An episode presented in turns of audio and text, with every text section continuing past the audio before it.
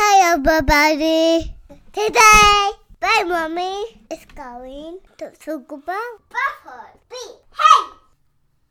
Thank you, Noah, for introducing Rutherford B. Hayes, the 19th President of the United States. Like President Grant before him, President Hayes was born in the state of Ohio, was a Civil War hero, and was a Republican. Rutherford B. Hayes graduated from Harvard University Law School in 1845 and was practicing law in Cincinnati when he met his future wife, Lucy Webb. Lucy was an abolitionist, and she encouraged her husband to defend runaway slaves that escaped the South.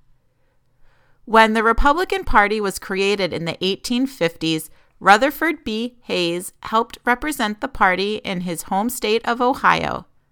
He also loved reading and joined a book club in Cincinnati. When the Civil War started in April of 1861, Hayes felt so strongly about supporting the North that he started to put about three dozen of the book club members through military drills to prepare them for war.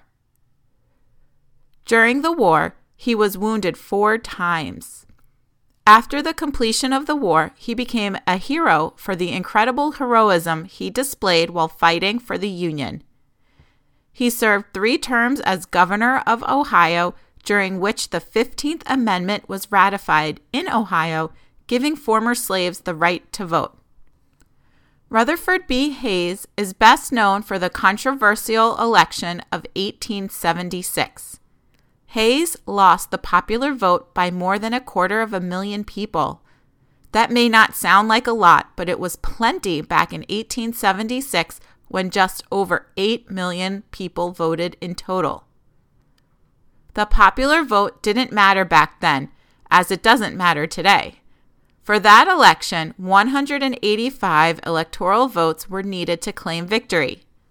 Unfortunately, the vote counts in Florida, South Carolina, and Louisiana came under question due to claims of fraud and intimidation.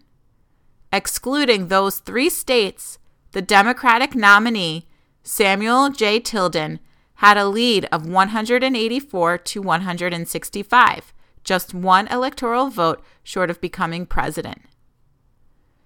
Two months after the election and just days before the inauguration, the matter still wasn't settled. Congress then created an electoral commission made up of 15 members to determine the outcome of the 20 questionable electoral votes. The commission was comprised of seven Republicans, seven Democrats, and one independent. Among them were five representatives, five senators, and five Supreme Court justices. The commission awarded all 20 of the questionable electoral votes to Republican nominee Rutherford B. Hayes, making him the 19th President of the United States. Everyone knew that the results of the election were suspicious.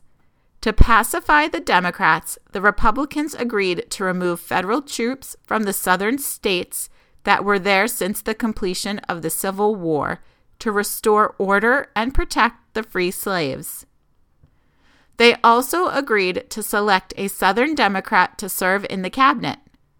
The election results were so suspicious that many upset citizens started to refer to the new president as Rutherfraud B. Hayes.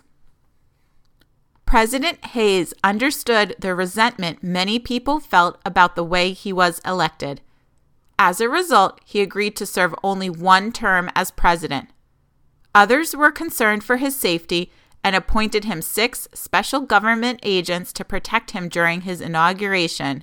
This would mark the first time that the president was protected by the Secret Service. The four years under President Hayes were mostly successful. President Hayes was able to end Reconstruction, which was the term used to describe putting the country back together again after war. He also created civil service reform, which addressed many of the issues that ruined previous President Grant and made it more difficult to put people into positions of power for personal gain. He also helped stabilize the economy. His biggest shortcoming was an unintended consequence from his efforts to repair the fractured relationship between the North and South. In removing the federal troops from the southern states that were protecting the interests of black Southerners, President Hayes made it easier for freed slaves to face discrimination and segregation from others in their communities.